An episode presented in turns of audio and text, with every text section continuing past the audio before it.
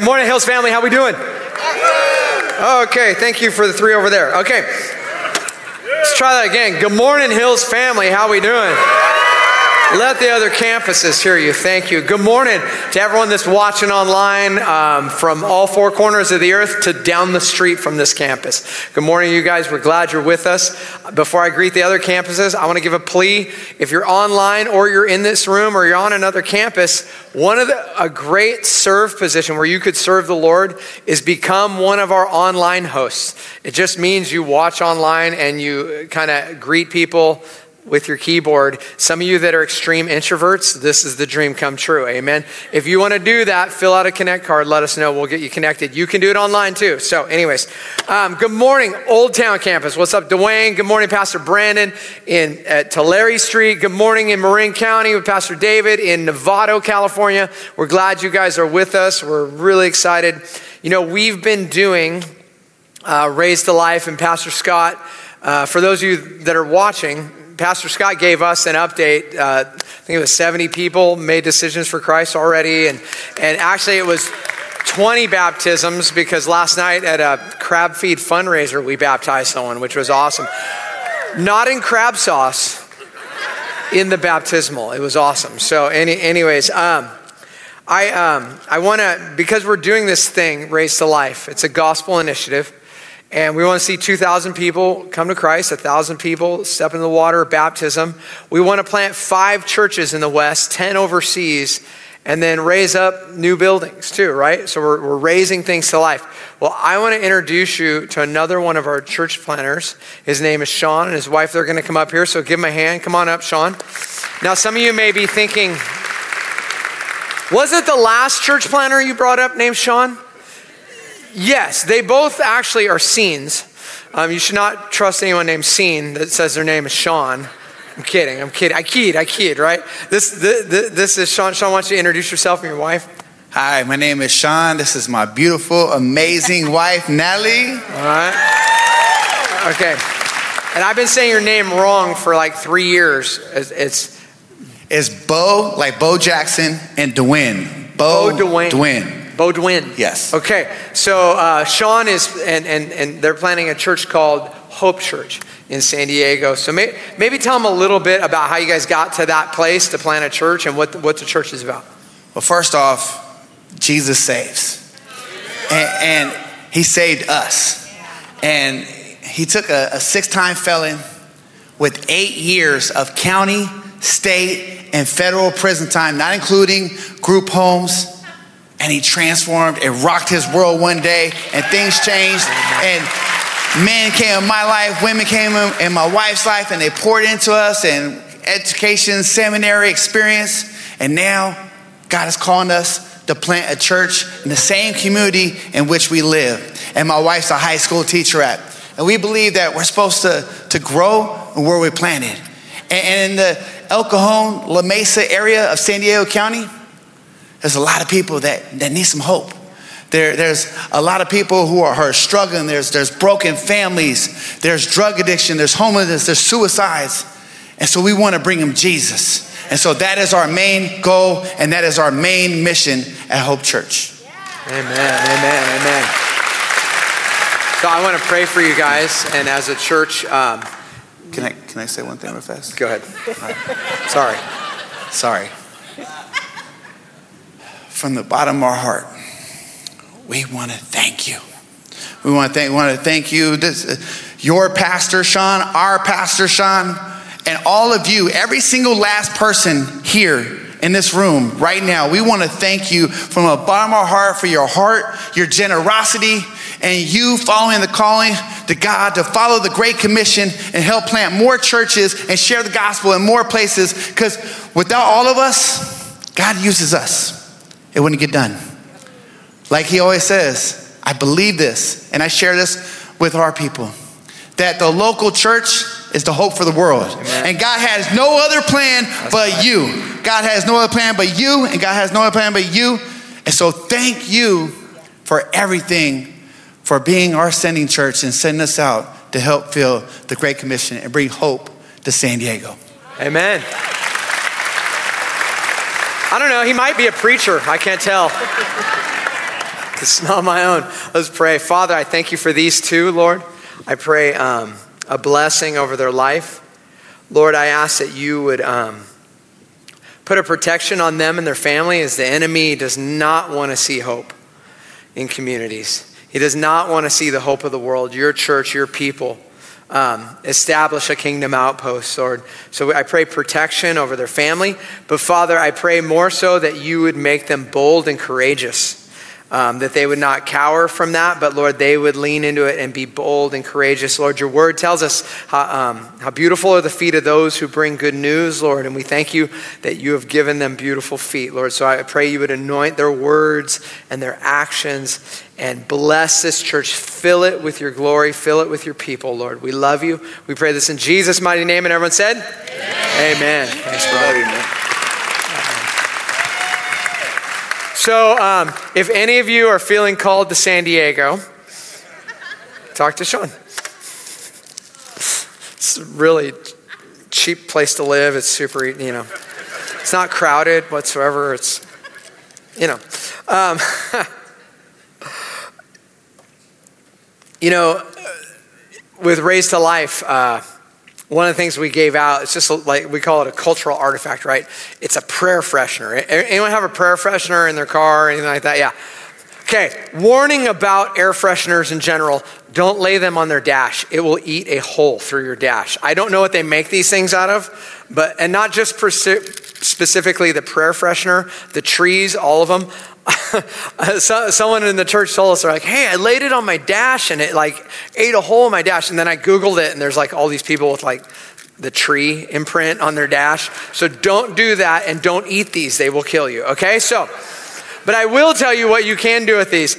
I actually sneak these in a, my teenage son's bedroom all the time because they are very pungent. They go in my gym bag. They go in all, all, all of those places. But I don't know if you've ever, um, you ever walked into someone's house and it just, there was like a funk going on? Like you're like, what do I smell?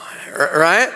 And, and they don't, they have no idea because it's their funk. And their funk is normal life to them, but their funk is not your funk. It doesn't smell right, right? Um, I, I remember like growing up, my parents were like heavy smokers, you know, and, you know, I remember when they quit, like after a couple years, I'd walk into someone's house who was a smoker and I'd be like, what is this smell? And my friend was like, uh, cigarette smoke. I mean, this is what smokers' houses smell like. And I looked at him and I go, did my house smell like that? He goes, oh God, yes. I was like, did I? And he's like, yeah, all the time. I was like, mom, you know, it was that, that kind of thing, right? But it was my funk. It was my smell. I was used to it, is how it worked. You just get used to the funk you're in sometimes. Well, um, I, I, think that happens in, in life in general is we, the, the Bible says we're all sinners and we just kind of get used to our sin.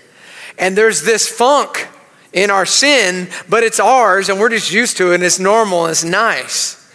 And when Jesus comes into your life, he begins to renovate the house. And you start to notice maybe I got some funk on me and I got to take care of that. So, we've been in this series called uh, Contagious Faith. And we, we want to help our church move from being just a place where um, the gospel is kind of presented from the pulpit, which it is every week, it always will be presented from the pulpit. But we, and it's always been a pulpit centered movement, but we want the gospel to also be a people centered movement. That the people of God are sharing the gospel. The people of God are telling people about Jesus and what God's done in their life, right? And we base it on the five contagious faith styles. And uh, I think I have a little icon for each of them. Maybe I do, maybe I don't. I don't know if they put it up. But week one, we talked about the friendship style. Some people just have that natural, like they can make friends with anyone. They walk in a room and or they can invite someone somewhere and there's like a crowd behind them, right? Some of you know those people. Other, other people have a selfless serving style of evangelism where they, they'll just serve you to death. They have no problem. They'll roll their sleeves up, get dirty, do whatever it takes to lift you up in Jesus' name. Um, there's people that are story sharers. They have an incredible, like Sean, Sean has an incredible story, right? And um, his story, he shares that and it draws people to J- Jesus. As a matter of fact, part of those um, 70 decisions for Christ, I think nine of them were Sean last week. He sneezes and people come to Christ. So you be careful, okay? Um, and, and he's got that story sharing. T- today, we're going to talk about reason giving. And reason giving are, you know, you, you know those people that are like highly logical, they, they need like some serious evidence, like th- those kind of things are what get them excited about the faith. Not everyone is like that. This is my, my secondary uh, faith style. Is I'm, story, uh, I mean, reason giving and truth telling are kind of like right there even when I took the assessment in the book. And, um, and I love that kind of stuff. Last year, I spent all year um, reading the complete works of C.S. Lewis. I read all of his books, and it was I, I loved it, and I ate it up, and I was sad when it was over. I wanted to go back and do it again. Like I'm that kind of person. My wife, she's not that whatsoever. She she's selfless serving, right? And I remember early on we were married, I was researching all the facts of Christianity and and the Bible and Jesus, and she's like, "Can't you just like have faith and believe this stuff?" Like, dang. Can't you just be quiet and leave me alone? but she doesn't need that because she's, you know, she, God is connected with her differently. But some people, that kind of thing, the reason giving is huge.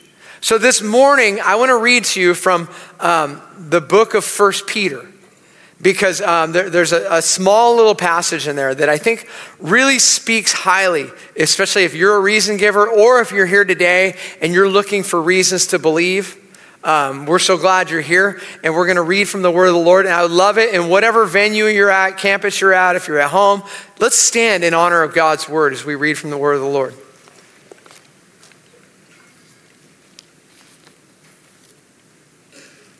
Says here in 1 Peter 3 13 through 15.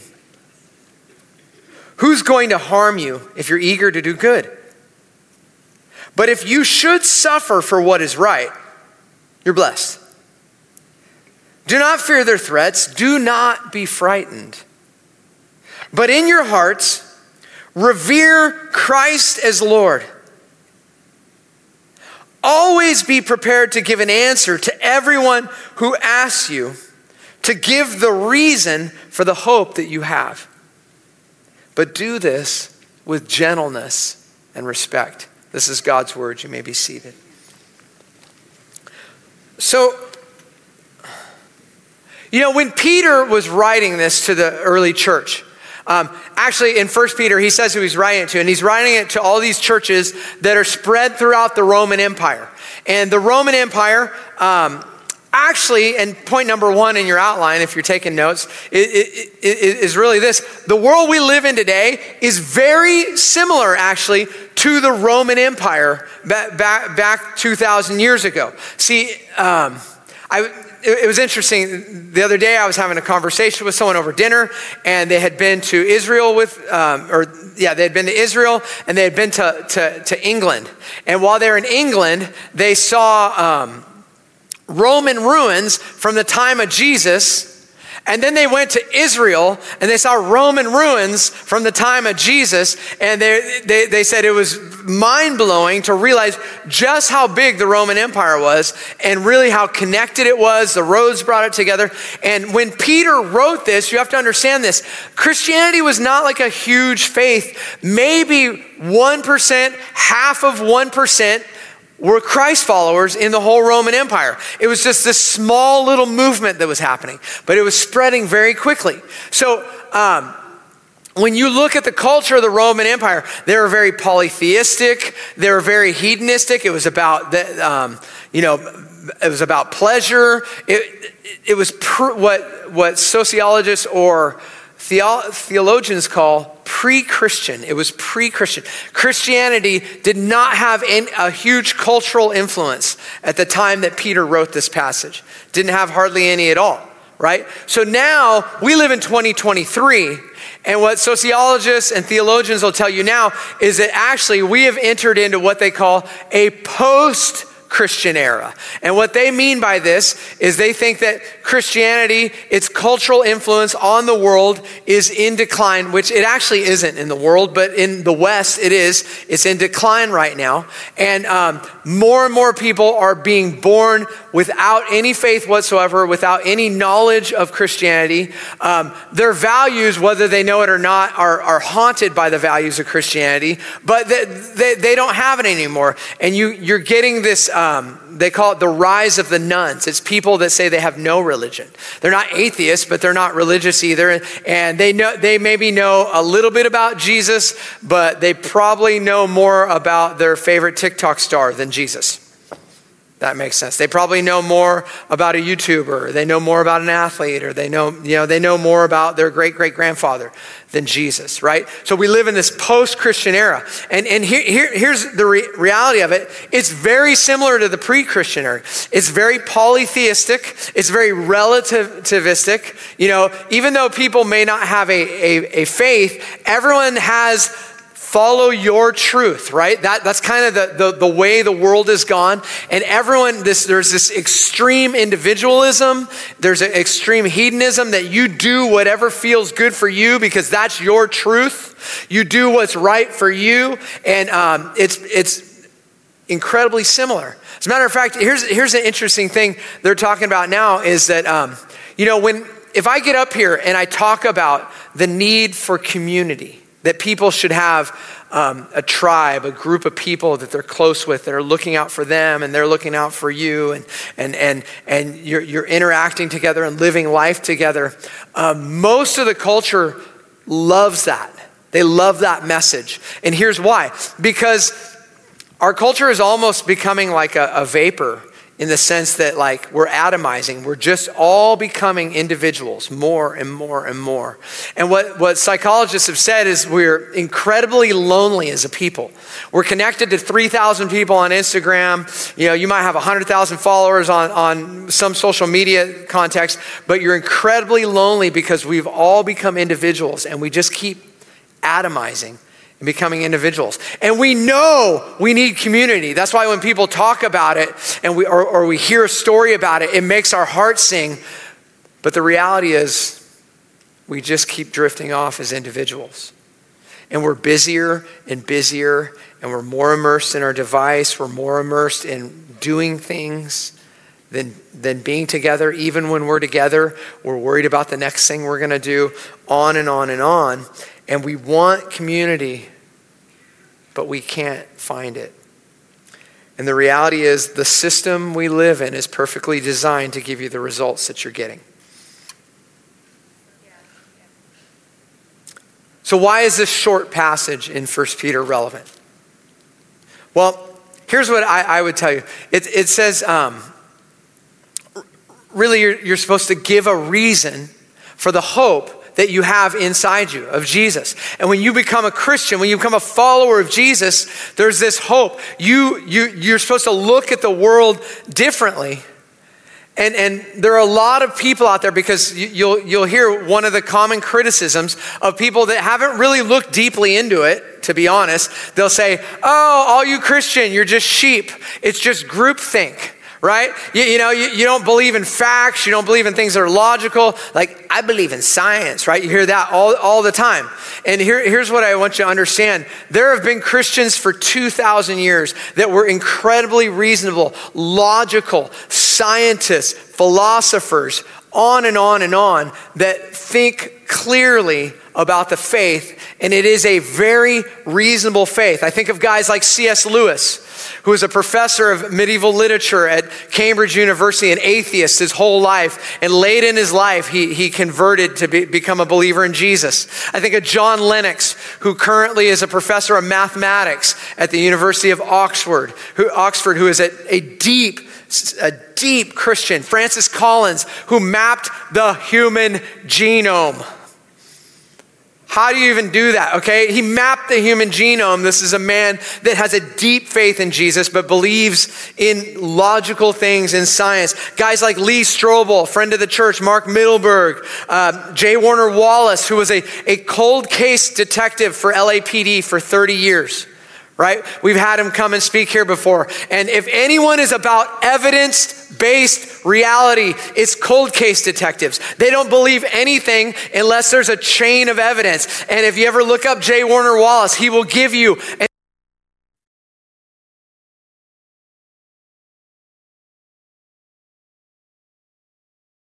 Frank Turek spends most of his time on universities um, talking about Jesus, um, the, the uh, reasonable faith. He does Q and A's with professors and students. He's going to be speaking here, and then on Monday night we're going to do a Q and A at Fresno State. It's going to be awesome, right? There are plenty of that around there if you want to go look for that.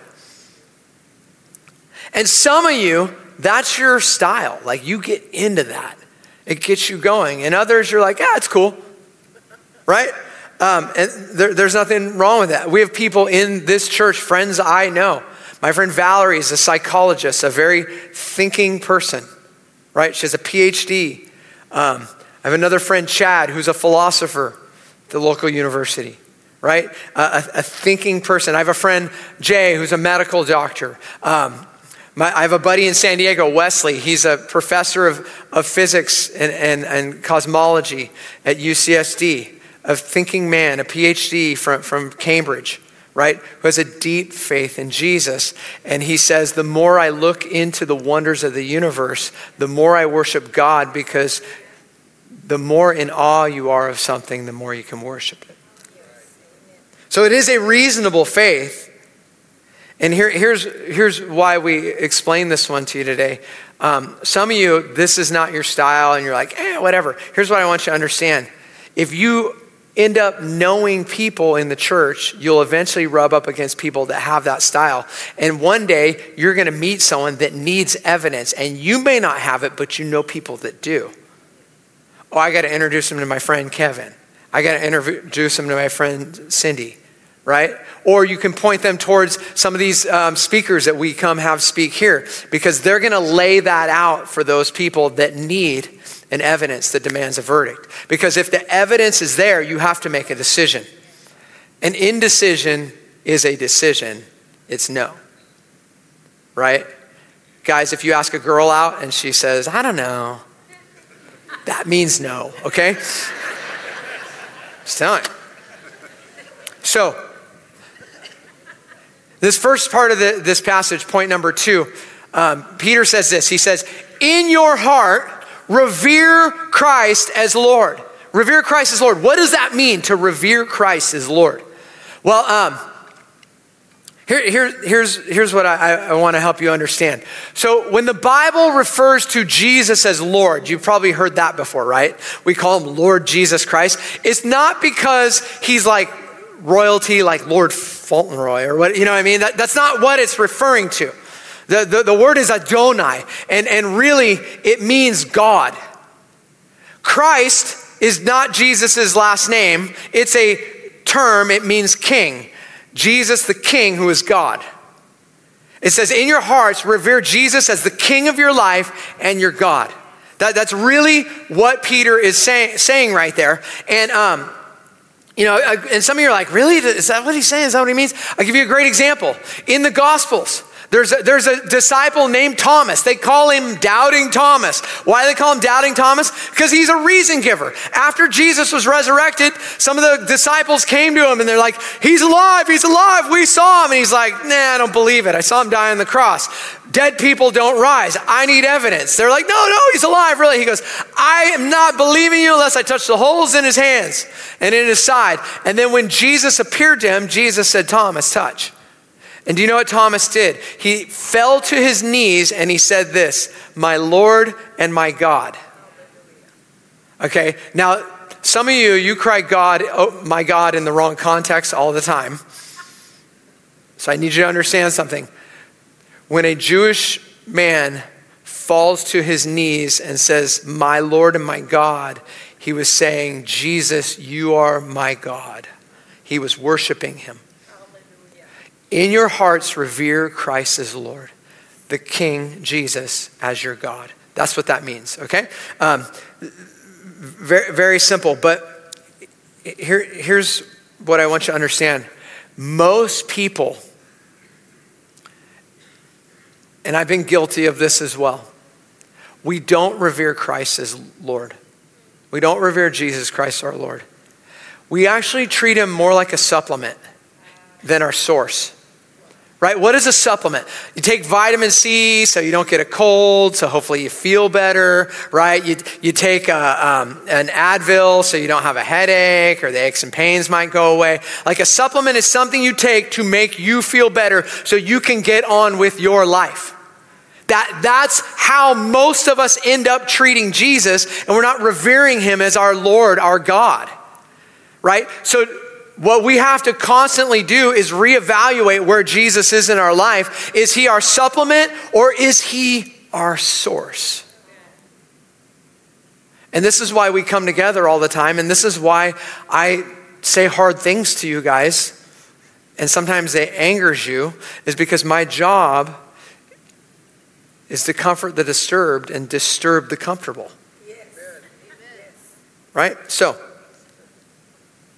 some of you are here today and you're a real skeptic.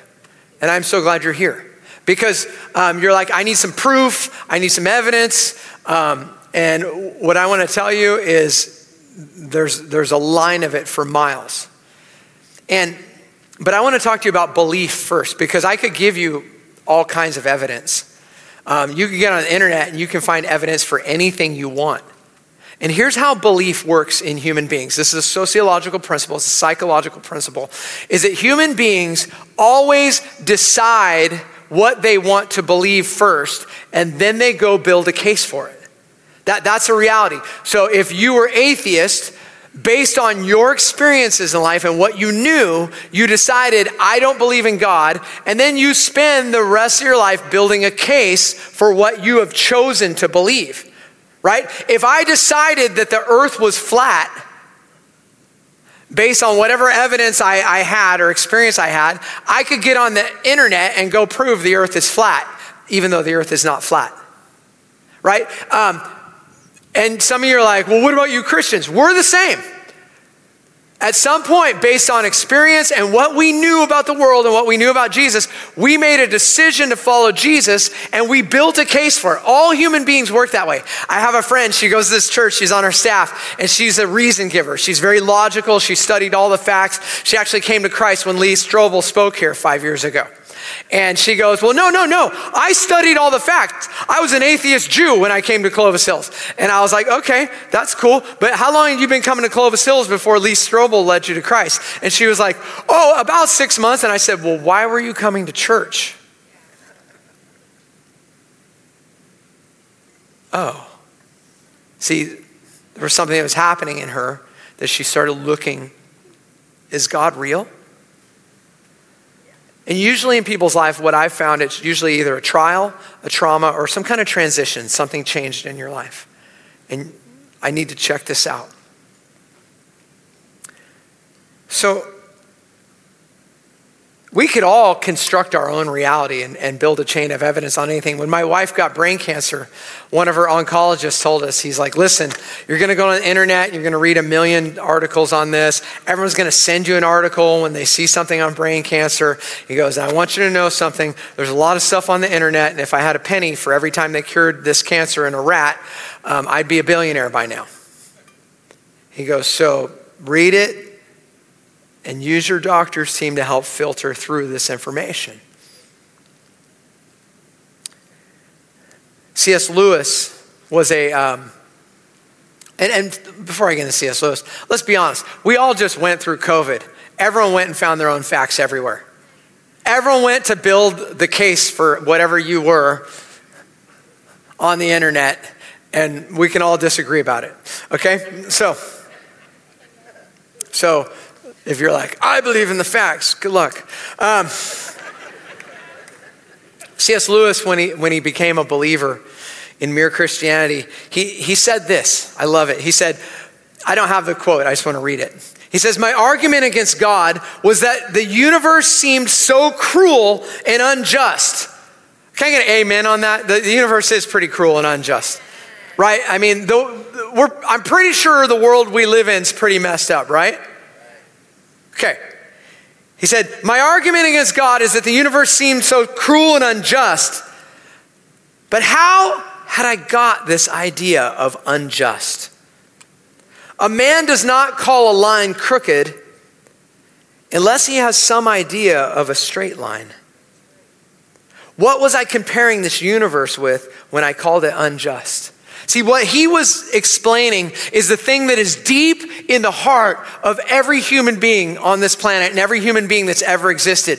We all know the world is not the way it's supposed to be. We all know humans do not treat each other the way they're supposed to be treated. We all know disease when it ta- when cancer takes someone. That's there's something in us. We go, okay, death is natural, but but but not that one.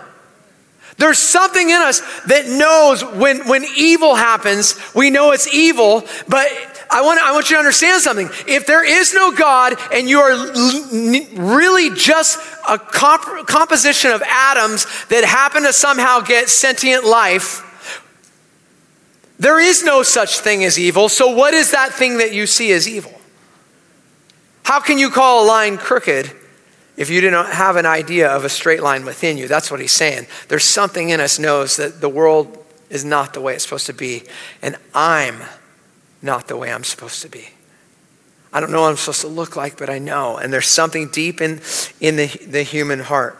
So here's what I want to ask you today. Um, the, Bible, the, the scripture says, give a reason for the hope that you have. For those of you that are Christians, I want to ask you this question because maybe you don't have lots of facts to give people. But you need to ask yourself this question. And it's number three What is your reason? Why are you here? Why did God come to you? Some people, it's a story, right? It's, well, this happened and, and I couldn't deny it, right? Sean, Pastor Sean got up here and he just said Jesus changes lives, right? That's, that's his reason right? He's, you know, he's gone to seminary and he's, you know, working on his doctorate right now at Gateway. And, you know, he's got a lot more reasons now too, but that was his reason. What's your reason? Why? What's your reason? Why do you believe in Jesus? And you should figure out how to articulate that if someone asked. See, C.S. Lewis, he had a why. His reason, he had that. Um, in an in a article he wrote called The, the- Theology is Poetry, he said this, and I love it. I do have this one. He said, This is late in his life, he became a Christian, and he said, I believe in Christianity as I believe that the sun has risen. Not only because I see it, but because by it, I see everything else right what he was saying is i see i see i see the logic of it but I see more than just the logic of it. I, I, I can see the world differently. I can see myself differently. I can see, uh, you know, what I felt was wrong in the world. I can now see the problem. And it starts with me, is what he said. It starts with, with, with, with, with, our, with our sin. So that leads me to point number four. Christians, you need to know your reason, but I want you, I want all of us to take a, a little deeper dive on that. Number four, guys, What's the point of your life? Why are you here? This morning, in the previous service, I spoke to a man afterwards who has a terminal cancer, grew up in the faith, walked away from it, and God shook him. And he said, This is the first time I've been in church in many, many, many, many years. And he came and gave his life to Christ, re- rededicated his life to Christ. And he goes, I don't know how much longer I have, but I need to figure out what I'm supposed to do at the time I have. And I probably should start with the source. See, the Bible tells us this that all humans have sinned and we've been separated from God by our sin. We can't have a relationship with our Creator. Jesus can't be your, your King and your Lord because of sin. It separated us, right? And, and here's the thing with sin is, remember we talked about like that bad smell? You just get used to your funk. And you're miserable in your funk and life's not going the, the, the, way, the way you want it to, and you want it to be different, but you don't know what that different is, but, but you, you're, you're scared to surrender to Jesus because he might ask, ask you to, to surrender some of the funk. Here's what I want you to know. Here's what it means to become a follower of Jesus. The first thing you have to do is not get your act together. That's good news, especially as I look in this room. The first thing you have to do is believe. And some of you are like, but I have doubts. I need all my questions. And no, you don't. In Mark 9, there's a guy that, that they, Jesus, his, his son needs Jesus' healing. And he comes to Jesus and he, he's like, would you, would you cast this demon out of my son? And Jesus like, well, anything's possible for those who believe. And then he says something that kind of stops Jesus in his tracks. And he says, I do believe, but help me with my unbelief. I do believe. Help me overcome my unbelief. And see what, what, what Mark understood, this man understood, and then Jesus made a point to help understand is that faith is a spectrum, and all you need is a saving faith, is that little mustard seed to say, God, I need you. I realize I've been separated from you. I've been going my way. I've been doing things the way I want to. Um, i have even used you as a supplement in my life, and um, it hasn't gotten much better. Um, every now and then it helps, but it, you know, I, I, may, maybe I'm immune to it or whatever. And here's what I would tell you just humbly surrender and say, I need you to be my source. I don't know how to do that. That's why I need you. And I believe that your life, your death, your resurrection paid the price for my sins so I could know you, Lord. And it's a courageous move, but you have to make that decision. Remember how I said indecision is a decision? Putting it off is no. But God respects you so much. He leaves that choice to you. The Bible says this in first or in John 1:12. He says, "But as many as received him, to those who believe in his name, he's given them the right to become children of God, that, that you open your heart and you receive them. Jesus gives this metaphor in Revelation 3.20. He, it's a metaphor, but he says, Behold, I stand at the door and I knock. If anyone listens, I will come in, I will dine with him. That really what Jesus is saying is that the God of the universe loves you, wants a relationship with you, wants to live inside your heart, wants to cleanse you, wants to make you the person you were created to be, and put you in a kingdom that he created but you have to invite him in. God will never force himself on you, and that's your decision. And it takes courage. In a moment, we're going to pray. And if you've never done that before, or maybe today's a day that you recommit to that decision, maybe you did it as a child or as a teenager, or I want to encourage you just talk to God in the quietness of your heart. Let's just bow our heads and close our eyes and spend a moment with God. If you don't know what to pray,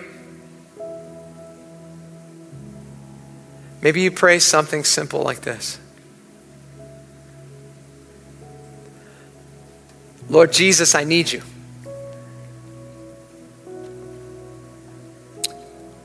Come into my life and forgive me. I lay down my way and I, I, I, want yours. Would you change me and make me the person you created me to be?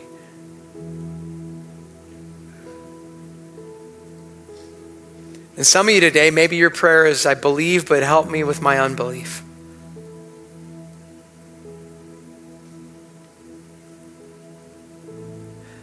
This morning, if that's the prayer of your heart, just with every head bowed, every eye closed, would you do me a favor?